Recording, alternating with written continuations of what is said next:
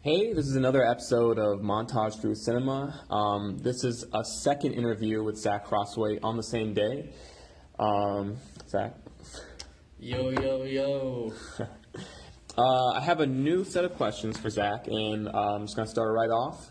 So, um, another thing that we've talked about recently that I want to bring up on the um, on the podcast is we kind of talked about um, the the way titles work in experimental film. And to get into that, I'm going to actually start talking about how I think about titles. So I kind of believe that titles are a way to bring either emphasis to an element in the story, um, maybe to help um, tie together a theme, like completely, not, not in its entirety, but in, in fill in the blanks here and there. Um, maybe to add a, a foreboding element like There Will Be Blood, maybe, um, or to tell you what the film's about, like um, another movie like maybe Ghostbusters or something like that. So, I mean, where there might be a film, I'm trying to think of an example where like the film kind of helps point out elements of it. Maybe um, trying to think about a film that like really t- gives away its like meaning, maybe or something like Gives that through, through a title, but it, it's not like more of a contemporary film. Mm-hmm. I don't. I can't think of one right now, but it's definitely not iRobot.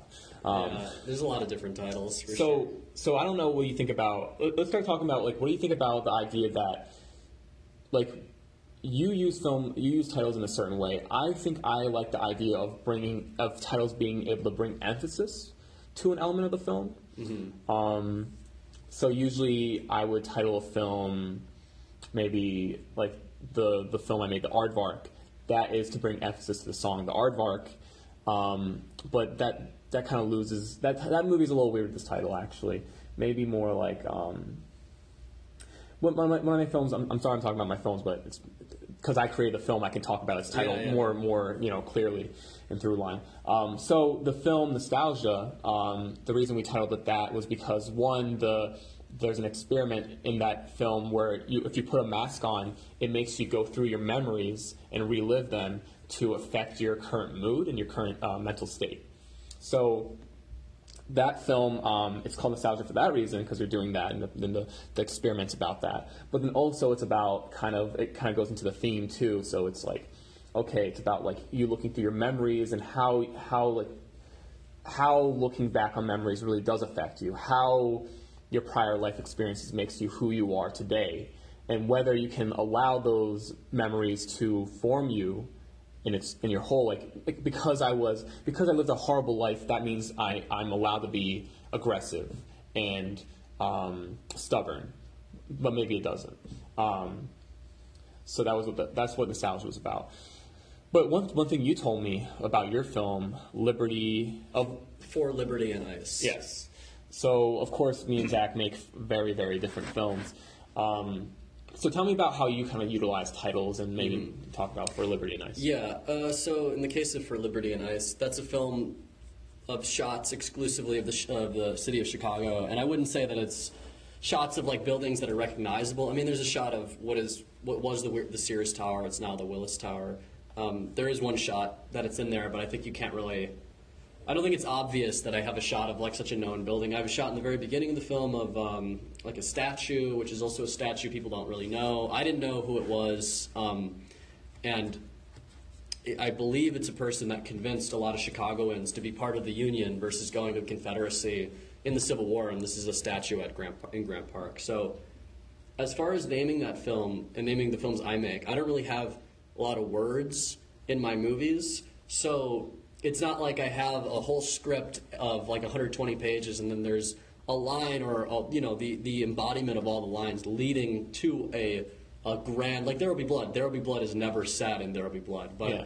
uh, or Magnolia is never said in Magnolia. so Paul Thomas Anderson's a good example of someone who uses titles that aren't directly out of the film's vocabulary, Yeah. but a lot of films that you that's how it works. That there's something that's said in the movie, and it can be one of the first things said, it can be one of the main things said, uh, and that's like the title. Or there's an there's a very poetic moment in the film that angles what the film is is called. So in my films, because there's no words, I have to like we're talking about with uh, emphasis, I have to angle an audience in such a way that it isn't like I'm saying like this is what the movie is, um, but it's also not like I'm saying this is not what it is. So it's a very bizarre phenomena, right? I had a very long conversation with my friend Nick Swanton about this like years ago, and we were talking about because he was kind of criticizing my titles, which I, I disagreed with um, based off of what he was saying. It wasn't like an overly bad conversation. It was a great conversation because we were figuring out like why do you title things, and his position is very strictly you title the film first, and then you go about making the film, which I disagree with, and I think he disagrees with, and that, I think that's where our disagreement kind of manifested was that I don't think he really believed it, but that's kind of what he was pushing to me because I title my films last. I like shoot everything, and I don't write anything before. I go and I shoot, and I figure out the film through the shooting. You have a working title?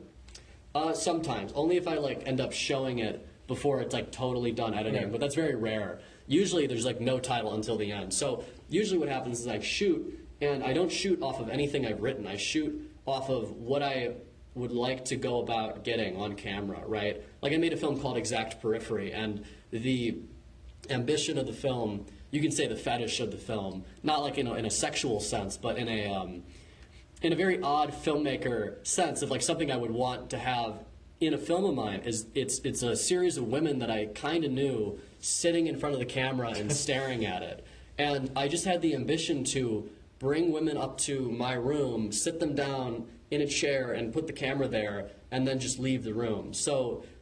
I guess part of the ambition with that wasn't that I was trying to expose exactly how quickly it can take someone without giving any kind of durational limit, saying, oh, you're going to be here for four minutes, stare at the camera for four minutes. No, I would just leave.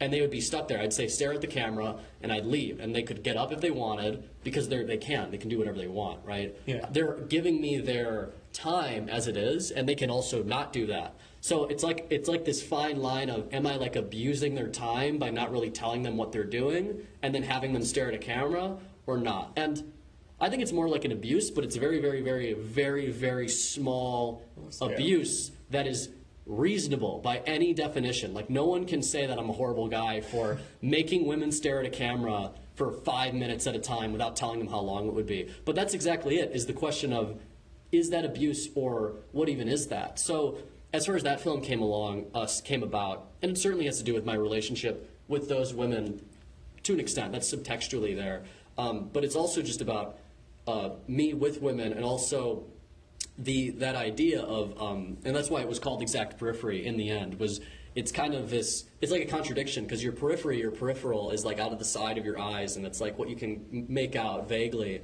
Um, and exact is like exact and it's there so to me exact periphery came about the title because i am putting very central uh, people and specifically women that's for me in my life and also these women in my life that I, w- I couldn't fix and i couldn't get them to just sit so to that extent it was like a, a very odd pursuit that i would want to take um, women and put them in a chair and make them stare at the camera and again, it's not like sexual. It's not that obvious, right? It's even more.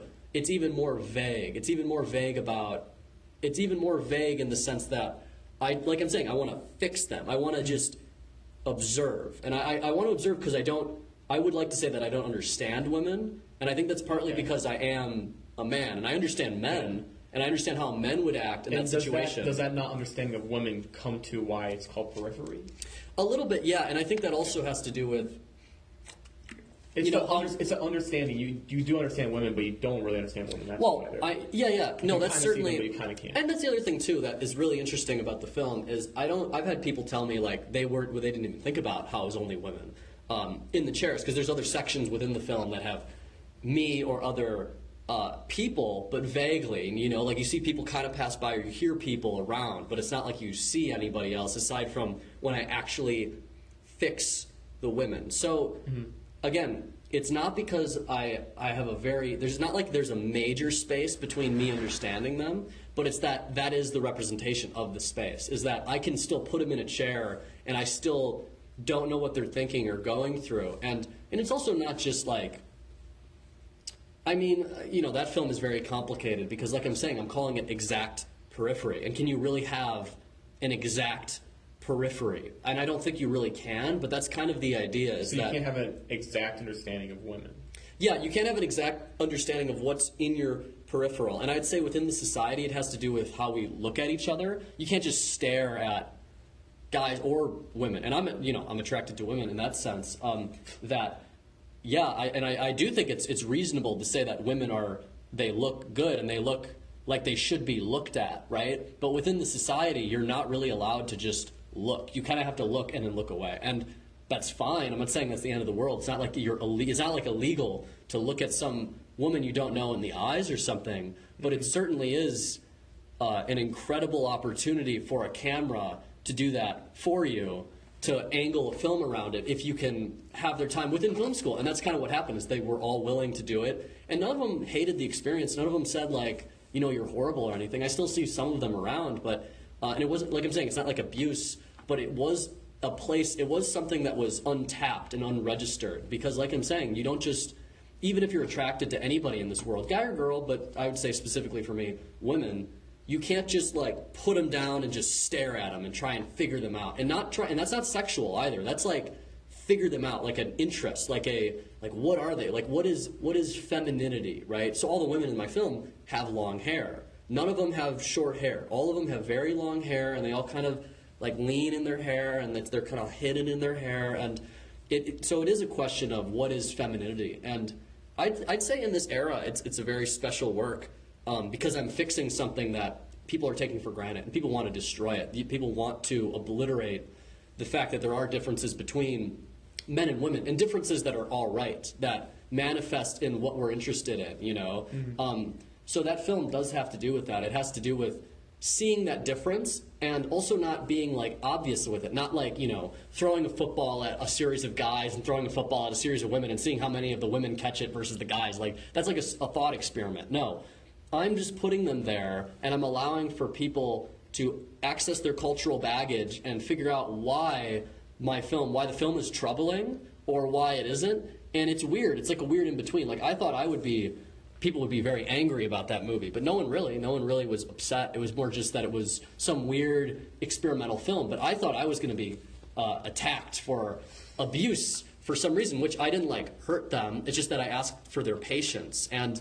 I was kind of let's let's say I was rude about getting the patience, but it was more like me seeing if how that would manifest if they would. And you know, one girl uh, named Marissa, she got up and left at one point, and she came downstairs and she said to me, am I was I supposed to get up and come get you or something? And I just laughed. I was like, sure, you know. So that's in the film. Is there's a shot when everybody's sitting for like 30, 35 minutes. It's also a durational piece, so you're there too. These women are having a tough time sitting and staring as you, the audience member, is having a difficult time sitting film, and staring. You don't, you don't give the context to the viewer that you have left the room.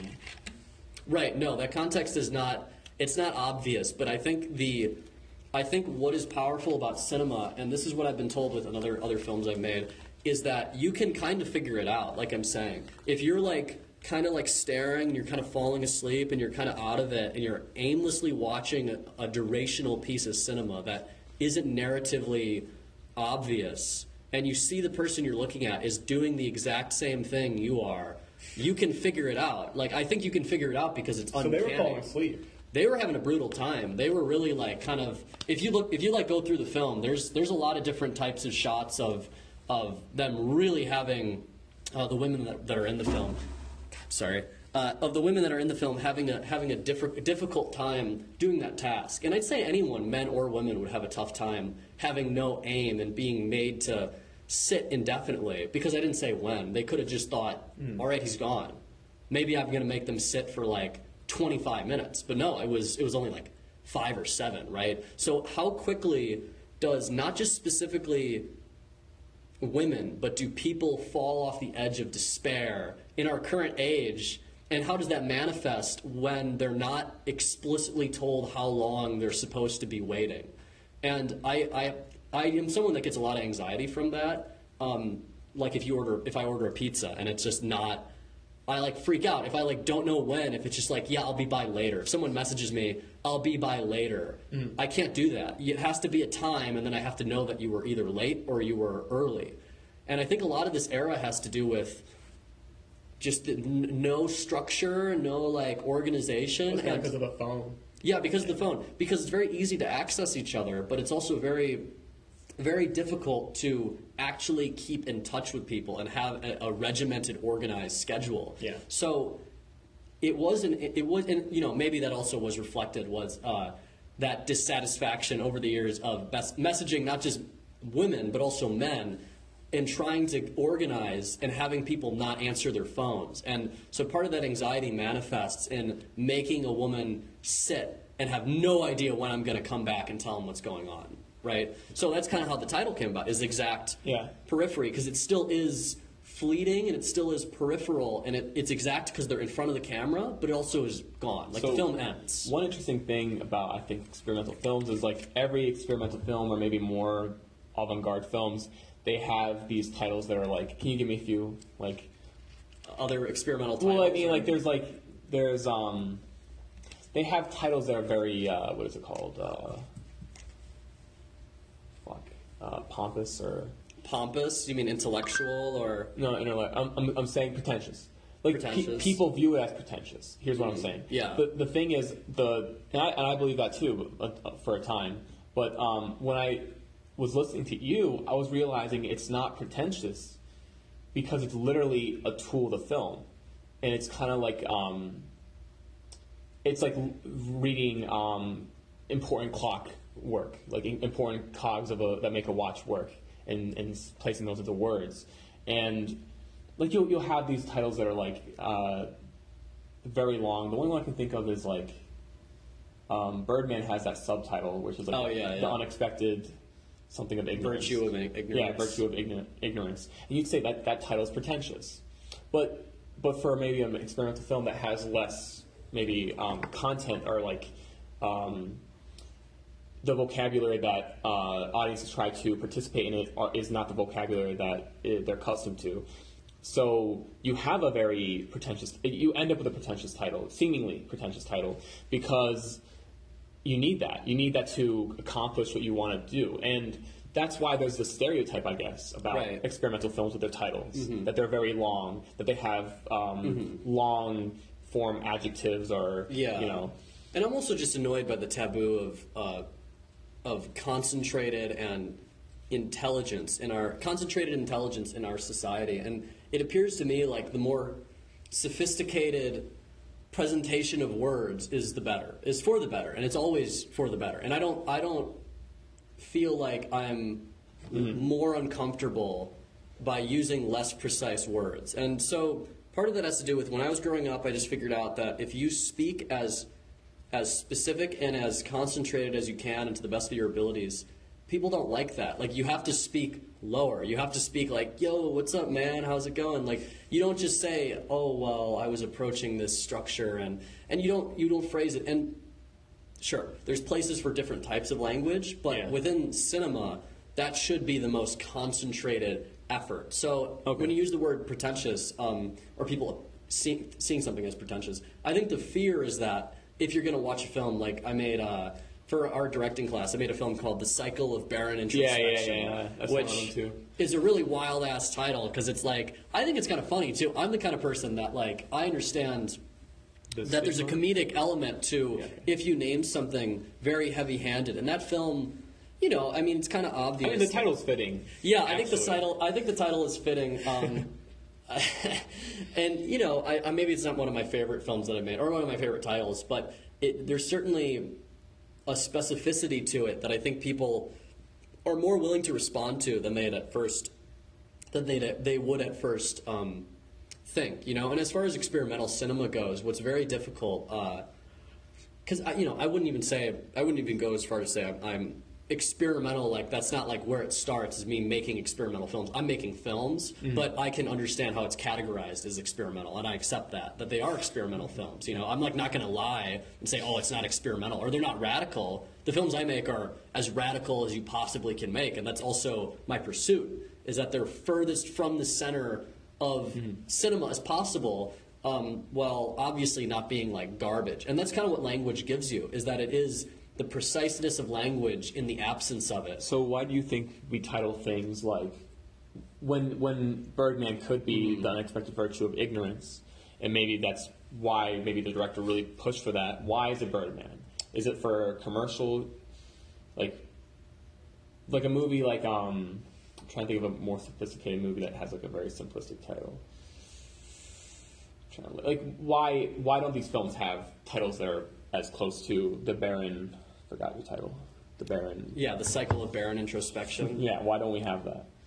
Why aren't more titles like that? Yeah. Is it, is it Well, commercial? Is it? Yeah, I mean commercial. It's like what Terminator Two, or I, I mean, there's a filmmaker named James Gray who who had a who talked about you know there's a film called Horrible Bosses Two, and it's like yeah, it's about horrible bosses, and this is the second one, and it's it's it's lazy also because that film isn't trying to like engage in a discourse or put something into the realm of discourse. Um, and like I'm saying about kind of a cheap wisdom of cinema, it's not trying to give you an hour and a half that is really earned therapy for all the people involved that like comes out as like a like like I'm saying like a cheap wisdom for people to access. No, it's like a commodity and it's something that they're selling very cheaply and you you need to know what it is and you know that it's like you know it's a comedy and it's about horrible bosses and it's like oh I have a horrible boss let me go laugh at the fact that other people have horrible bosses But then on that- top of that, there's like a theme that's trying to teach you something, which which is half-assed maybe. I think vague. I, I think Vague, that okay. the and it's vague and it's immature because uh, those type of comedies aren't really.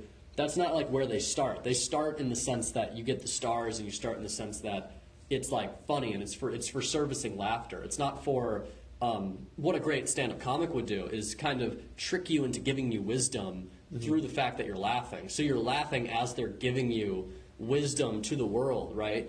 So as far as like you know titles and stuff and in, in, in experimental cinema it is important to also know that if you make a film and there's very few words that the title is the only thing people are going to be thinking about the entire film like if there's one phrasing of words that someone would have in their head when watching a film of mine it would be the title. And it's because there's uh, very few other words. And i understand that. And i think that that also lends itself to being understood also. I don't think it's impossible to understand you know smiles of the conqueror is another film that i made um, and that that's the title smiles of the conqueror and that none of that language is used in the film. Um, but you can you can look at the words and you can de- deconstruct it right? And that's how I, I build it is i build it to be deconstructed by the highest efforts. I don't make my films to be understood by everybody. I make them for people to go to them and go to them at the highest capacity they can because from a therapeutic sense i'm building them up to the highest capacity i can so i can understand myself to the highest capacity i can. Um, so But when you talk about titles, why not just maybe have the words under the screen the whole time if they're that important? Why not have the titles repeated uh, in a in a voiceover throughout the whole film? Um, well, it's just because I don't think people are that uh, dumb. I don't think you need to really remind audiences of what they know. And that's something I feel like is very uh, poisonous within cinema culture, is to think that an audience, and it's poisonous within culture, that we think that people forget, and we think that, oh, we like re- didn't remember or something. But I don't think that's true. I think everybody can remember everything. That's my position.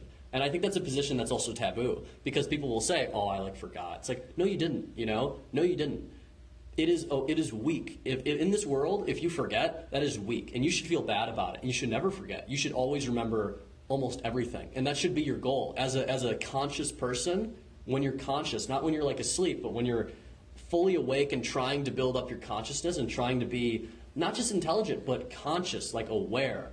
It should be about knowing with certainty as much as you can and having an organizational structure that you can call attention to. So the cinema is a venue in which we can build up our consciousness and also our memory. And I'm someone that can attest to that, that can say through the films that I've seen and through seeing films a lot and through trying to remember them, I have lengthened my memory and I have made it stronger and more durable. And it's not like I, I have the best memory. Um, I have a very, well, I have like the best memory, but it's not like originally I would say as a child I just had an incredible, un, unparalleled memory, you know? No, I think it like I worked at it. I really sincerely believe that. I, I feel like people they know more than they think they, they they know more than they want people to think they do and that's dishonest. And I, it's hard for people to hear that that they're being dishonest with what they actually know and what they actually remember. And i would say everybody remembers everything and it's just a lie if you say you don't. What if a doctor, um, a a very a, a physician or maybe even a surgeon, Mm-hmm. very knowledgeable in medical terms, very knowledgeable in like they know the arguments of if this um, type of therapy or this type of surgery is positive or negative in, in a various amount of scenarios, like we should do this kind of. They're very a very good surgeon, I'm saying, but they just have a problem where they just really don't remember movies. I met a lot of people that are like top of their game in whatever career path they've gone into, but mm-hmm. they don't they, they lack a memory of films. They don't really remember film titles. They remember actors more. And I think it's because Well, they're conditioned to Yeah, and you know, part of it too is that there there's a certain amount of stuff that you you in your direct life have to remember. And I'm someone that have always thought I need to remember films, and I like Mm-hmm. need to like do it. So I have a very great memory for cinema, and I have a great memory for not necessarily for literature. Like I don't remember like sentences very well. I remember like narrative. I remember what I see and what I hear very very well. Um, I think naturally I'm very inclined to that. But I've also worked to remember literature. So how I read a book is that I annotate because I know that when I highlight and I annotate in the margins, that allows for me to have an access point, and that's just learning how you remember stuff. And I feel like everybody has to go about, especially with the stuff they need to know, learning how they're actually going to remember it. And that's also idiosyncratic and nuanced to like to actually get information and remember it and not just go, oh yeah, I'll say it three times and I'll know it. Because that's not true. That's not how you build up your memory. You have to know that it's like it's thinking disappear. It's gonna be yeah, because it's un, it's uncanny, right? It's that you know this this director or there's an editor of this film, and I know who that is because that's like a friend of mine's uncle that passed away or something, right? That's how you remember it, and that's how you have to remember because it just it's it's like where it will most appear is connected. So it's like it's like part, partly giving yourself incentive. Like if I have to remember something, I have to know how that's gonna like come about. Like what is the personal setting in which I'm going to have to remember it? And the entry setting is like you know class assignments or something. Like I just remember getting assigned stuff because I know that's something I have to remember, and I will be asked or I will be forced to do it. So there's like a an organization of what should be in the top of your memory or like lower or whatever. Um, and this sounds very abstract, but I, I just think that's how you build yourself up in the world. You're talking about remembering class assignments without writing them in an agenda. Yeah, yeah. I don't really write anything in a, an agenda. I mean, I, I'll look on the computer to see for sure, but I like. Yeah, I certainly think you can, and all, that's also what people do. You can certainly like misremember stuff intentionally. Like if I ever forget to do an assignment, I like feel just like I kind of did that on purpose, right? Because I just don't want to do it. Um, which again, I, I'm not going to say like I have a perfect memory or I'm always going to remember stuff. And there's certainly plenty of stuff that you just go, yeah, no, I like I like don't want to do it, so I'm pushing it out of my mind or whatever. Um, but overall, that should be the thing: is you shouldn't people shouldn't just give up. They shouldn't just say, "Oh, well, I'm like this." So in any case, you should always be building to, to the best version. So when someone like I might meet somebody, um, one of the, one of the good examples is like I have a you know uh, a family member can't ever remember titles, but they're like that's me, don't remember titles. Mm-hmm. You should be like oh like don't let that be you. Like Yeah, remember no, well- remember remember movies. Remember it's well, it's awkward too because especially when people want to like, if people want to know like cinema, for instance, there's really no excuse, and you can't really tell people like this is going to our whole thing about criticism. You can't really tell people unless they know you well that they're not doing a good job eh, like in their life because that's like rude you know so it's not like i'm telling people like you have to remember right it's just that i don't i'm not very forgiving um and forgiving in like the way that most people are like if you like fall asleep and we're supposed to hang out or something I'm, I'm just gonna be like sure you know that's my reaction is sure like that's annoying it's not oh he fell asleep whatever and a lot of people do that they kind of laugh stuff off and they but no we have to like hold each other accountable to some degree and you know you don't torture someone well, that must be stressing you. Oh yeah, all the bit. time. Yeah, I Yeah. mean, it's stressing me, but I think that's how you actually succeed in the world. Is you you you uh, what's the term? You actually embrace all the stress you can, and then just manage it. You know, like if someone is going to message you, you answer, even if it's like, oh fuck, like now I have to get into a long conversation with this person. It's like, no, you answer, and if they write again, you just answer when you can, and it's unfortunate you can't like answer right away or whatever, but you can't just get you can't just get buried in the avalanche of text messages you're not responding to. That's just really debilitating to yourself mentally. Um, and so organizationally, that's certainly what happens in experimental cinema. That you have these things that can angle it, and you're allowing for people to forget it if they want, but there's only like a title and there's no words. So how are they really going to like forget it? And if they want to go back, they can go and click or they can figure it out some other way. So again, I don't really I don't really pander the, to that type of thing that someone's going to forget. It's like this is what is there and you can access it. And if you don't quite access it the first time, you can go back and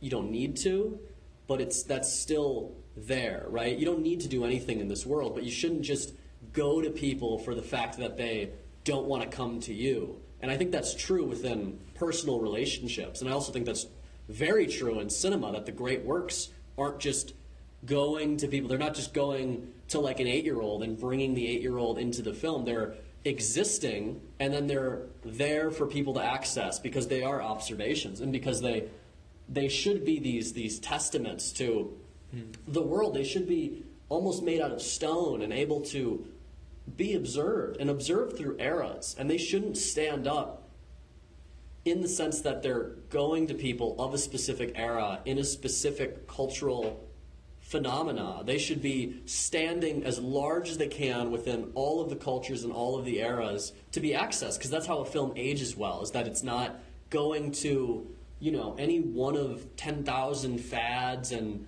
fashions that comes about within cinema or within the world. You're not just going to make like a, like a superhero movie. You don't just Yeah. make a superhero movie because it gets the biggest audience, you know, because no one's going to watch those films in a very recent amount of time because people watch the most recent superhero movie. They don't get together and watch Spider-Man all. 1. Yeah, no one does that. I like I'm in film school and I like only hear about people seeing the new superhero movie. I don't hear mm-hmm. about people getting together in their place and watching Avengers or whatever. Maybe you do, but I've never even heard that from friends I have all over all over the world. Like you know, all the people I've ever met, no one says they say that for other films. Well, that'd be interesting to ask somebody who is really into like superhero movies and Yeah. whether or not they they do do that. But I mean, talking about um, what is it? The idea of like movies and longevity. I you know it's interesting that like there are like nobody really knows about Battleship Potemkin, even though that is kind of the through line of what everyone kind of bases editing and um, I don't know chronological editing on off of or uh, Yeah, intercutting. and- yeah, people don't really um, understand that until like I didn't even know about the film until I think. Well, I, I knew about the film in uh, senior year of high school. I don't know when you did. When did you know about the film? Um, I had read about it freshman year of high school. Okay. I think I saw it freshman year. So, but the thing is, that is like forever going to be a part of history. But one thing that's like really interesting to me is actually like animated movies, like um, Snow White.